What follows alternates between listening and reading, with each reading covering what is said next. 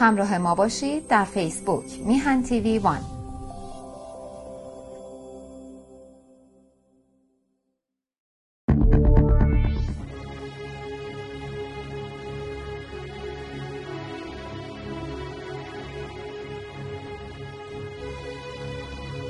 بناهای آباد گردد خراب ز باران و از تابش آفتاب. افکندم از نظم کاخی بلند که از باد و باران نیابد گزند.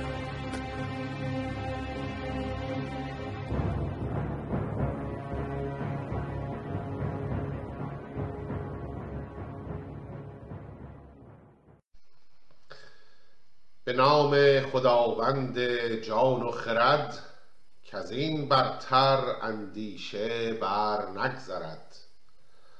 عرض درود و سلام و ادب و احترام دارم به پیشگاه یکایک شما بینندگان و شنوندگان گرامی رادیو و تلویزیون میهن.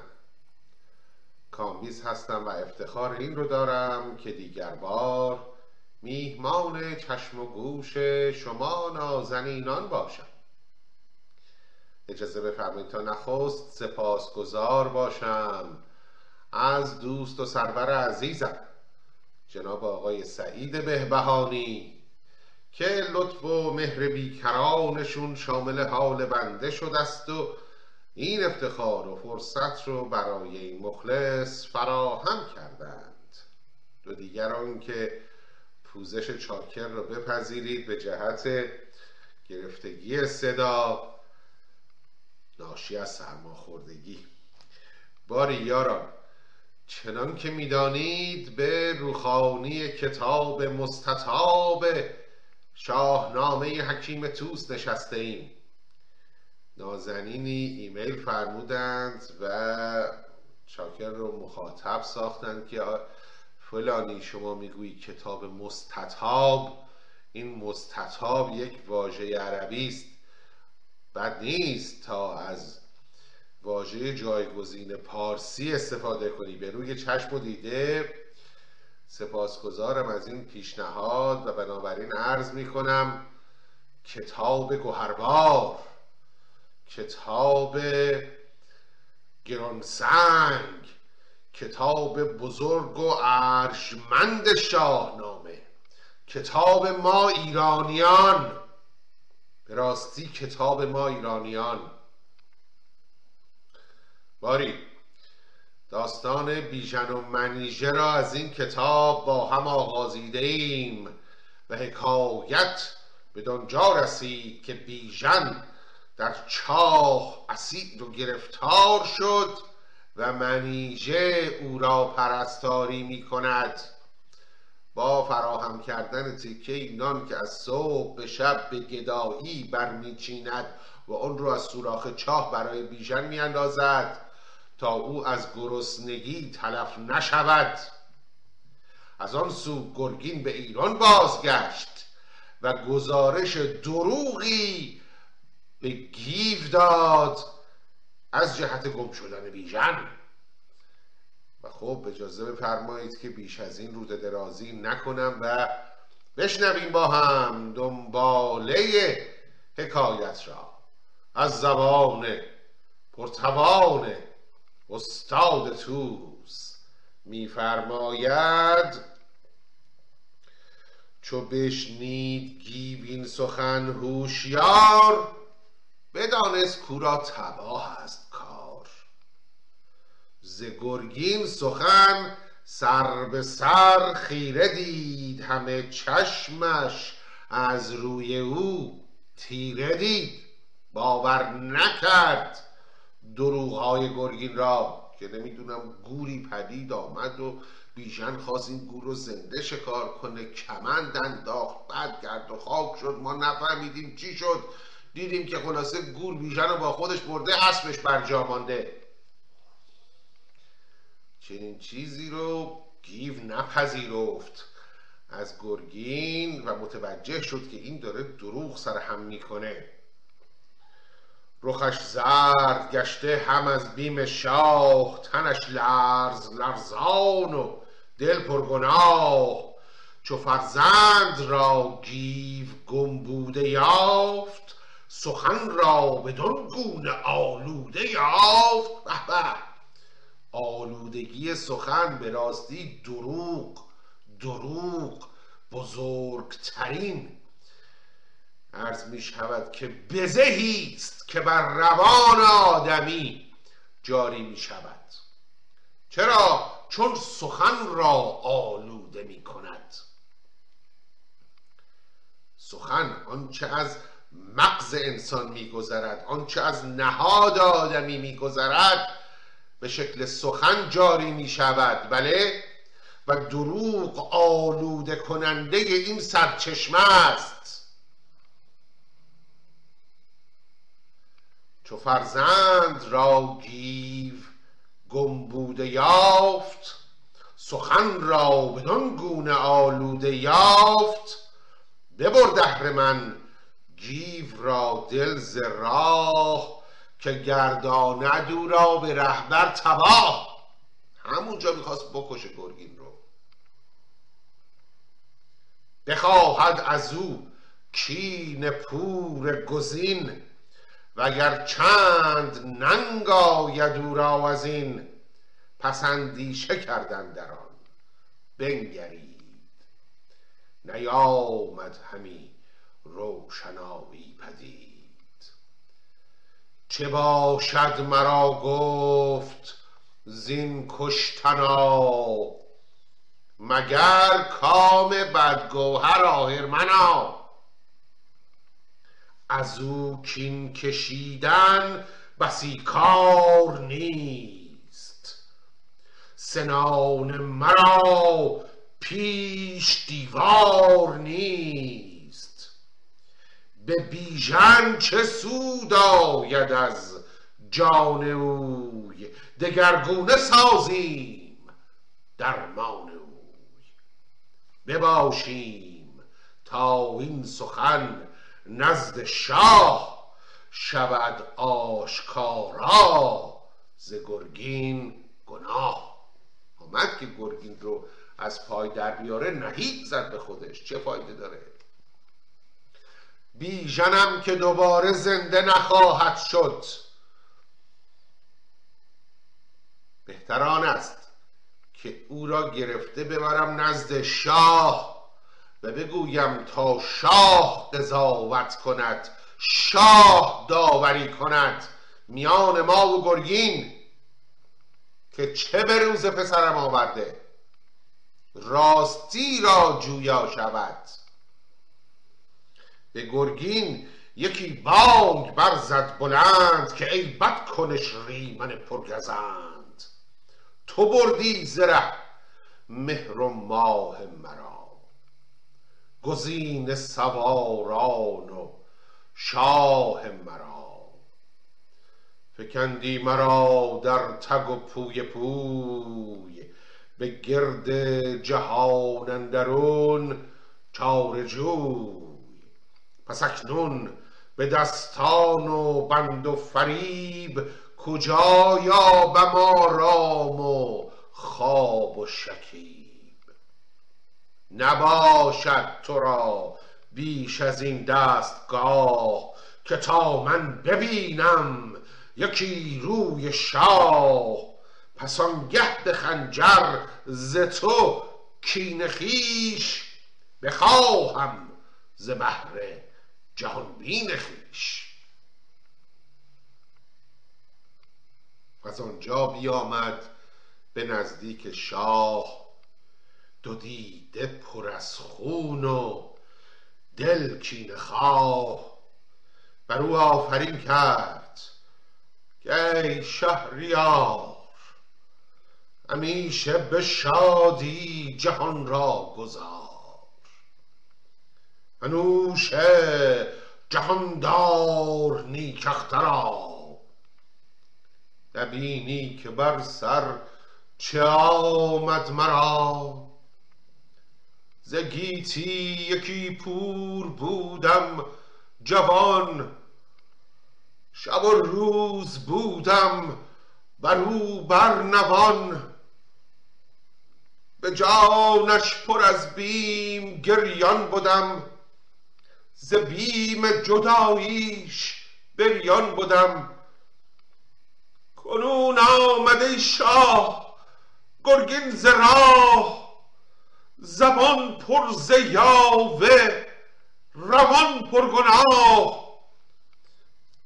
بد آگاهی آورد از پور من از آن نامور پاک دستور من. یکی اسب دارد نگون سازین ز بیژن نشانی ندارد جز این. اگر داد بیند بر این کار ما یکی بنگرد ژرف سالار ما.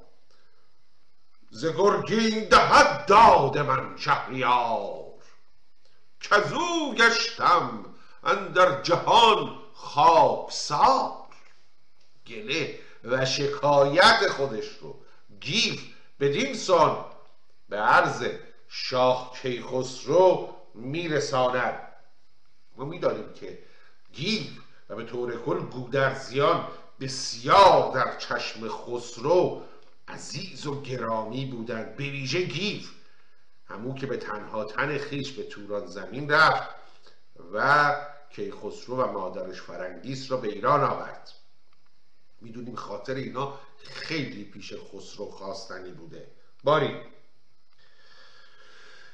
غمی شد ز درد دل گیو شاه.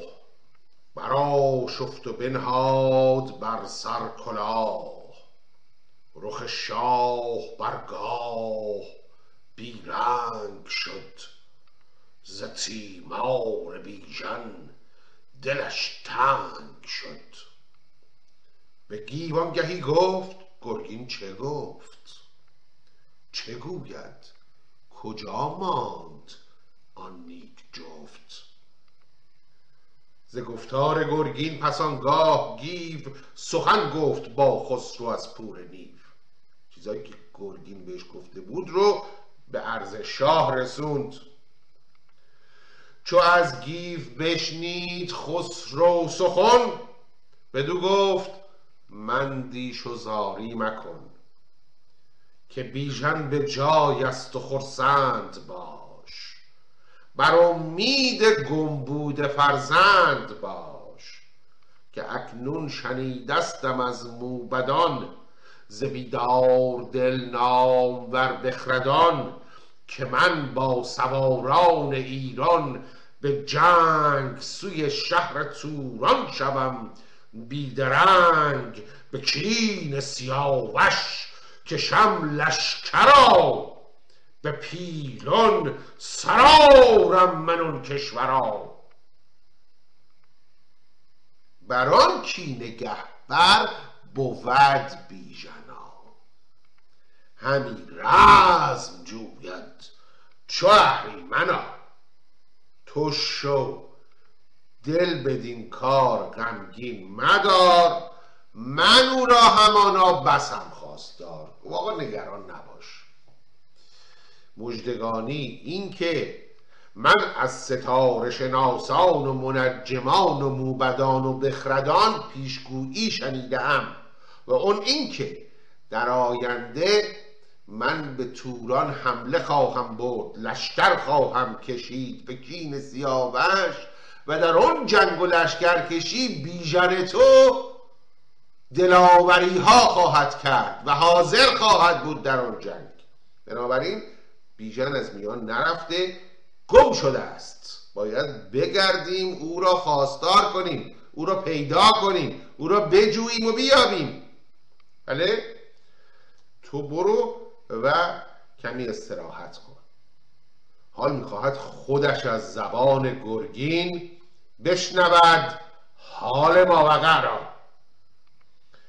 بشد گیف با دل پر اندوه و درد دو دیده پر از آب و رخ لاجورد. چو گرگین به درگاه خسرو رسید ز گردان در شاه پردخته دید. آمد به دربار گرگین دید بزرگان و سالاران نیستن در دربار خلوته. اینها همگی با گیو رفته بودند که به گیو دلداری بدهند او را آرام کنند. چو گرگین به درگاه خسرو رسید ز گردان در شاه پردخته دید. ز تیمار بیژن همه پهلوان ز درگاه با گیو رفته نوان. برفت از در کاخ تا پیش اوی پر از شرم جان بداندیش اوی چو در پیش کیخسرو آمد زمین ببوسید و بر شاه کرد آفرین. چو الماس دندانهای گراز بر تخت بنهاد و بردش نماز که خسرو به هر کار پیروز باد. همه روزگارش چو نوروز باد. سر دشمنان تو بادا به گاز بریده چنون چون سران گراز. به دندانهاشان نگه کرد شاه. بپرسید و گفتش که چون بود راه. کجا ماند از تو جدا بیژنا به دوبر چه بد ساخت اهریمنا چو خسرو چنین گفت گرگین به پای فرو مانده خیره همیدون به جای. زبان پر ز یاوه روان پر گناه. رخش زرد و لرزان تن از بیم شاه. سخن چند برگفت ناسازگار. از آن بیشه و گور آن مرغزار. چو گفتارها یک به دیگر نماند برآشفت و از پیش تختش براند داست دروغگو می‌گوییم کم حافظه است. بله؟ داستان را که این بار گرگین تعریف می‌کنه با اون داستانی که از زبان گیف شنیده بود از قول گرگین. خب شاه می‌بیند که تفاوت دارد و این تفاوت ها و ناسازگاری هایی که در سخن گرگین هست دروغ او را بیش از پیش آشکارا می کند و چنان که عرض شد این داستان دروغ یک نابهنجاری ناپسندی می بوده امر نکوهیده می بوده در نزد ما ایرانیان کتیبه ها هست که داریوش یا کوروش بزرگ می‌گوید که خداوند مملکت من را از دروغ حفظ کن. دروغ آقا دروغ. این آفت این آفتی که می‌توان گفت بزرگترین آفت مردمی است. دروغ. کاری که امروز روز شوبختانه می‌بینیم از بام تا شام میبافند. باری دروغگویی گرگین خسرو را ناراحت می کند گرگین را میراند از خودش. چو گفتارها یک به دیگر نماند براشفت و از پیش تختش براند. همش خیره سر دید و هم بدگمان به دشنام نکشاد خسرو زبان. بدو گفت نشنید این داستان که دستان زدست از گه باستان که گر شیر با کین در زیان بکوشد تنش را سراید زمان.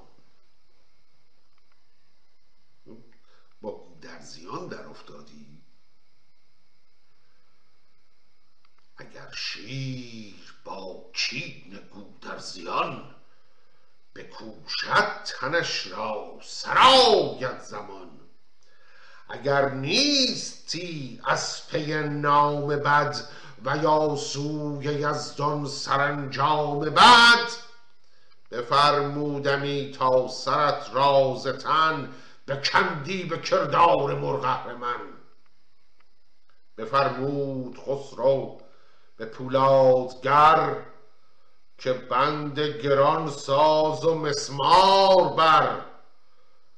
همان در زمان پای کردش به بند که از بند گیرد بدندیش پند. بنابراین او را زندانی می کند خسرو. به گیوانگهی گفت بازار هوش. بجویش به هر جا و هر سو بکوش.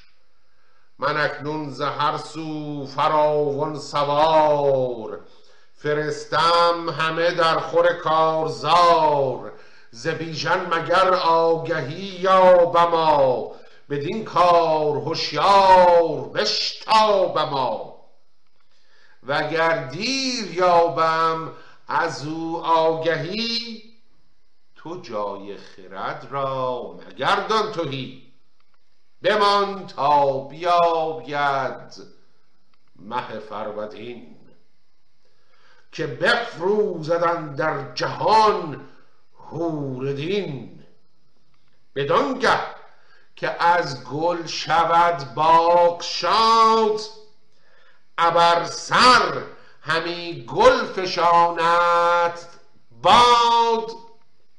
زمین چادر سبز در پوشدا هوا بر گلان زار بخروشدا به هرمز شود پاک فرمان ما پرستش که فرمود یزدان ما. بخواهم من آن جام گیتی نمای. شوم پیش یزدان بباشم به پای. کجا هفت کشور بدو اندرا ببینم بر و بوم و هر کشورا. کنم آفرین بر نیاکان ما. گزیده جهاندار و نیکان ما بگویم تو را هر کجا بیژن است. به جام این سخن مرمرا روشن است. باری رسیدیم به یک عنصر بسیار بسیار مشهور و مهم در ادبیات فارسی و ارهمانا این جام گیتی نمای است که در کل تاریخ ادبیات ما نخستین بار در همین شاهنامه ازش سخن رفته. این استوره جام گیتی نمای یا جام جهان نما یا جام جهان بین نام دیگر آن می شود جام جم. بعدها این داستان وارد افسانه های مسیحی هم می شود اونچه که ازش به نام هولی گریل جام مقدس یاد می کنند جامی که مشهور است که عیسی مسیح در شام آخری که با هواریون خود می داشت در آن جام شراب نوشید. و بعد این جام گم شد. شوالیه ها به دنبالش بودن داستان ها دارد. باری این این جام گیتی نما جام جهان نما جام جم در واقع از اینجا وارد ادبیات ما ایرانی ها می شود و ما بسیار شاعران و نویسندگان می بینیم که از این استفاده می کنند. خب چگونگی آن که در اینجا خسرو دارد به گیف می‌گوید که تو نگران نباش برو و در جستجوی بیژن باش. و اگر ما نتوانستیم بیژن را پیدا کنیم باری نگران نباش. روز اول سال در نوروز سر سال نو هرمز فرمدین. بله؟ من در این جام نگاه خواهم کرد و در آن روز این جام آنچه را که من بخواهم به من نشان خواهد داد آنچه پینهان و نهان است در این جام برای من هویدا می شود. به جستجوی بیژن تو در جام برخواهم آمد و اون رو پیدا خواهم کرد. خب عرض می شود که در قرن ششم محمود شبستری صاحب گلشن راز کتابی نوشت به نام کنز الحقایق یا گنجینه راستی ها و در آنجا آورده است که یکی جمنام وقتی پادشاه بود که جامی داشت کان گیتی نما بود. به صنعت کرده بودندش چنان راست که پیدا می‌شد از وی هرچه می‌خواست هر آن نیک و بدی در جهان بود در آن جام از صفای آن نشان بود. چنان که به خدمت شما عرض کردم. اما خب خردمندان آمدن برای این یک تعبیر عقلانی در بیاورن که این چگونه تواند بود و در نهایت به دین رسیدن که منظور از این جام آب بوده است آب رود و دریا که در واقع اولین آینه ما انسان ها بوده. زلالی آب که عکس خود رو در آن توان دید. بله گروهی گفتن خیر این منظور استولاب بوده که از طریق گردش انجم و اختران و ستارگان می توانستند ناپیداها را پیدا کنند نابوده ها را پیشگویی کنند. تالس از حکمای یونان باستان معتقد بوده است که آب منشأ پیدایش جهان بوده است.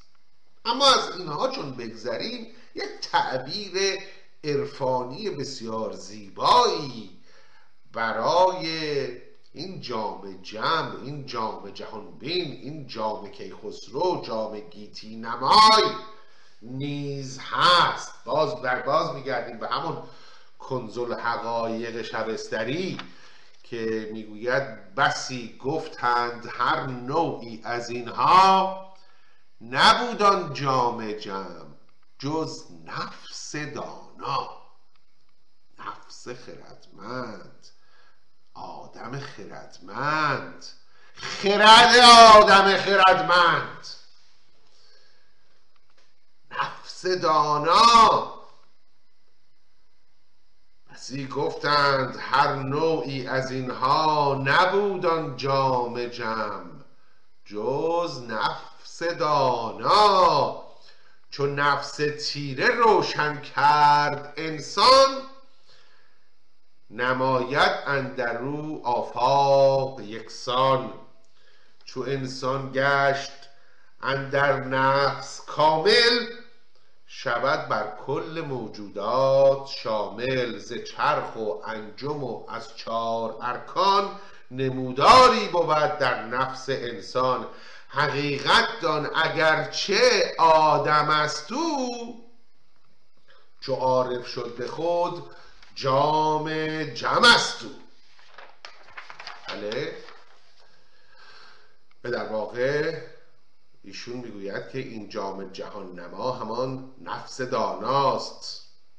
حافظ حافظ بزرگ فیلسوف فیلسوفان پیغمبر پیغمبران به تعبیر استاد بهرام مشیری. عرض می شود که در این باب غزل بسیار معروف و مشهوری دارد.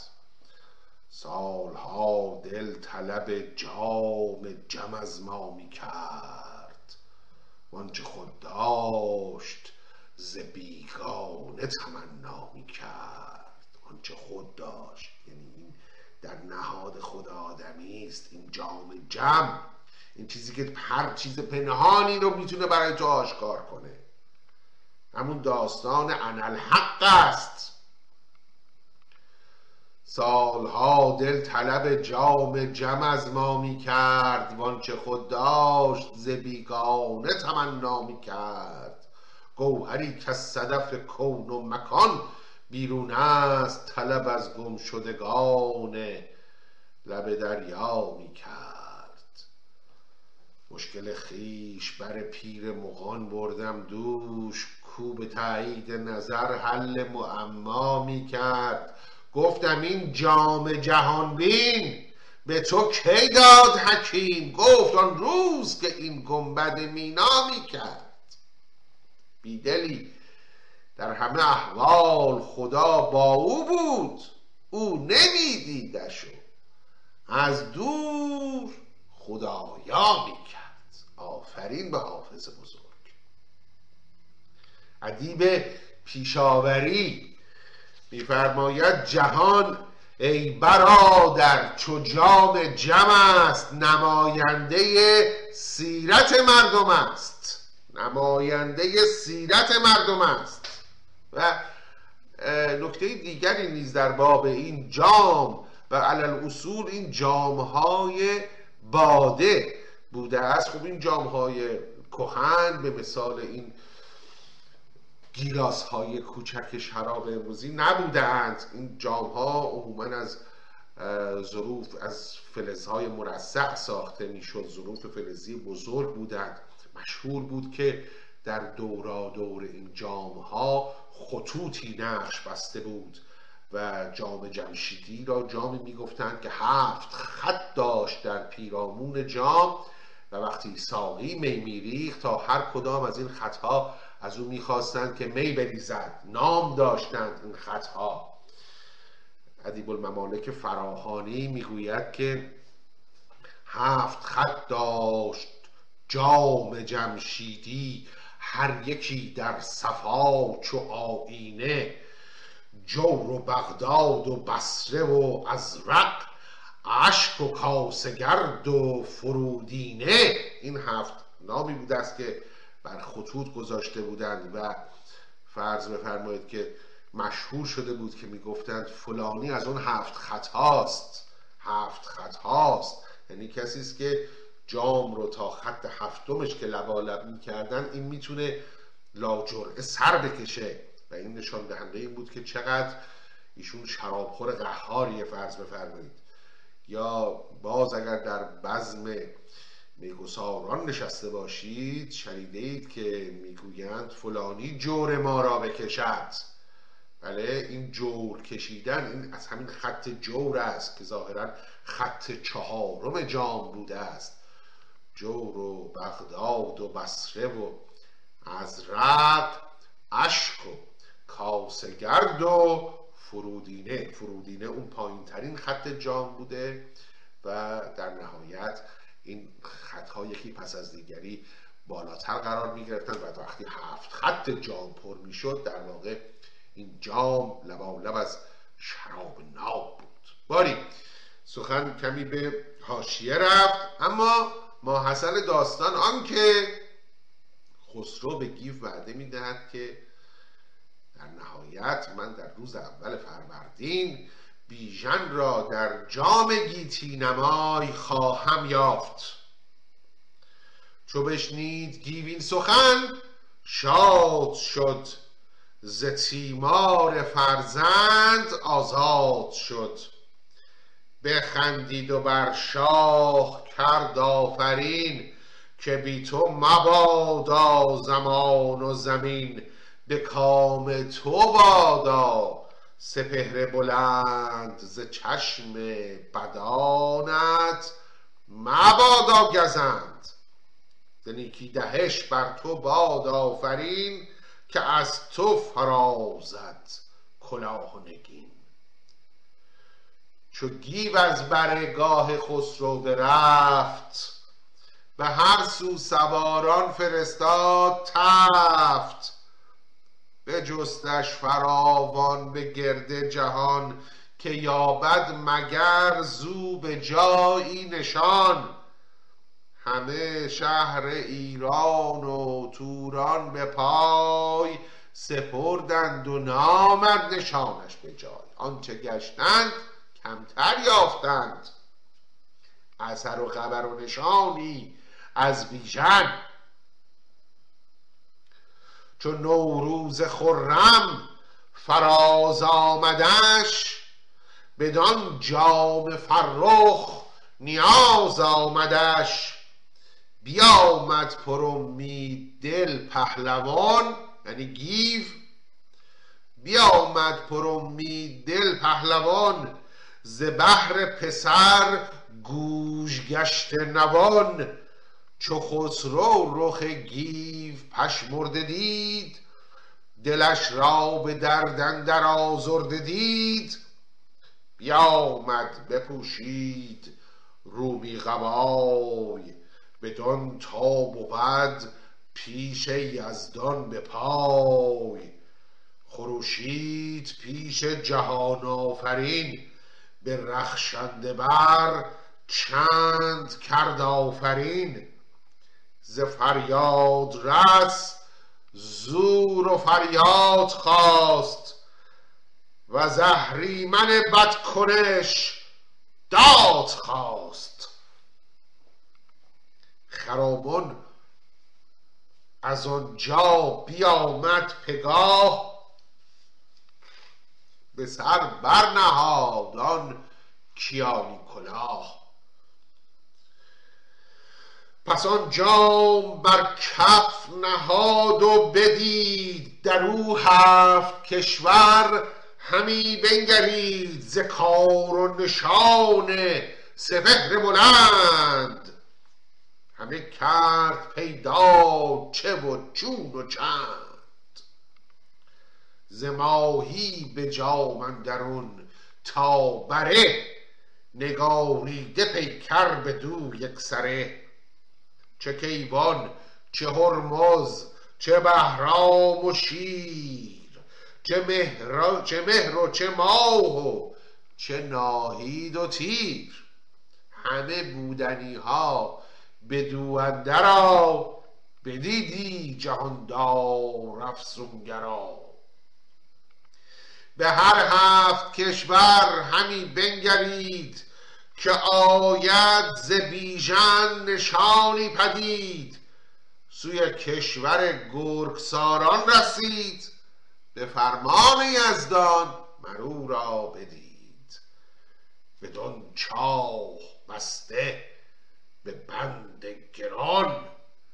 ز سختی همی مرگ جستندران یکی دختری از نژاد کیان ز بهر زواریش بسته میان. خب در جام گیتی نمای خسرو بیژن را می‌بیند که در چاهی به بندندر است. به بندی که مرگ هر ساعت آرزو می کند به گونه سختی روزگار میگذراند. و دختری از نژاد کیان از او دارد پرستاری می‌کنند حالا چرا از نژاد کیان؟ خب دانسته است که منیژه دختر افراسیاب است و افراسیاب خود از پشت تور است. افراسیاب پور پشنگ و پشنگ از نژاد تور است. تور برادر ایرج اینها چنان که گفتیم همه از فرزندان فریدون بودند. سلم و تور و ایرج. باری. پس به گیو مژدگانی می‌دهد شاه که بیژن زنده است و او را یافتم. سوی گیو کرد آنگهی روی شاه بخندید و رخشنده شد پیشگاه که زنده است بیژن. تو دل شاد دار ز هر بد تن مهتر آزاد دار. مگر غم نداری به زندان و بند از آن پس که بر جانش نامن گزند که بیژن به توران به بندندر است. زوارش یکی نام بر دختر است. ز بس رنج و سختی و تیمار اوی پر از درد گشتم من از کار او. بر سان گذارد همی روزگار که هر دو بگرید چو ابر بهار.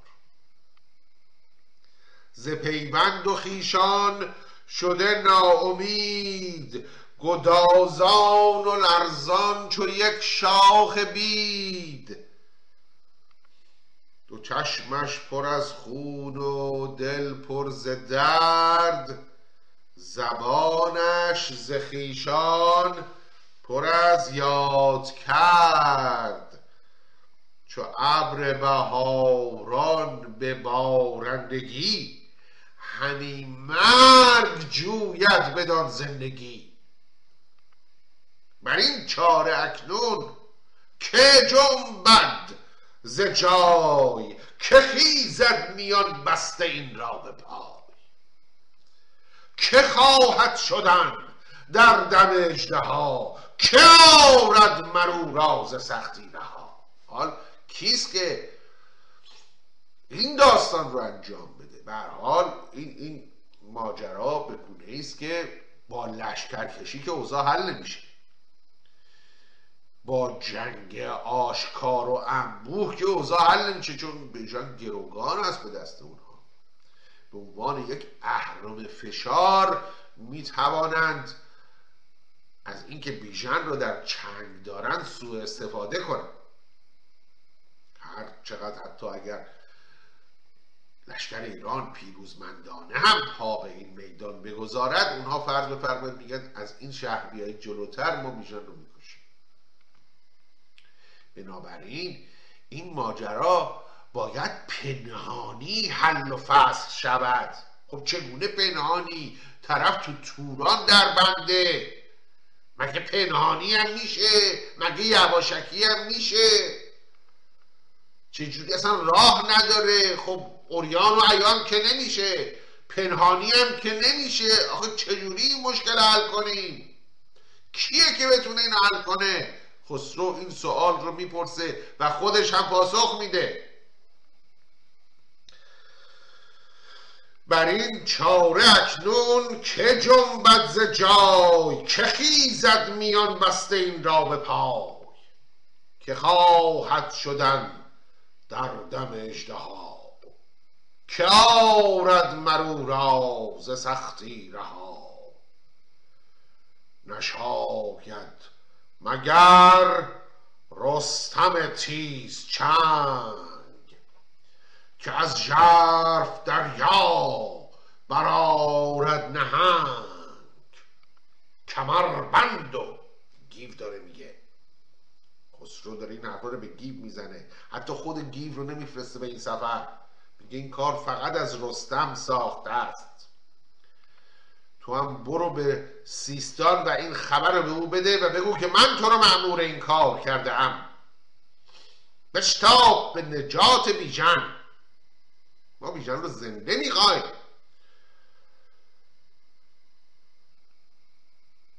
نشاید مگر رستم تیز چنگ که از ژرف دریا برآرد نهنگ. کمر بند و برکش سوی نیم روز نیم روز گفتیم نام دیگر سیستان بوده است. همین روز نیز اگر خطا نکنم ایالتی به همین نام در افغانستان هست. کمر بند و برکش سوی نیم روز. شب از رفتن ره میاسای روز. ببر نامه من بر رستما. مزن داستان را به ره بر دما.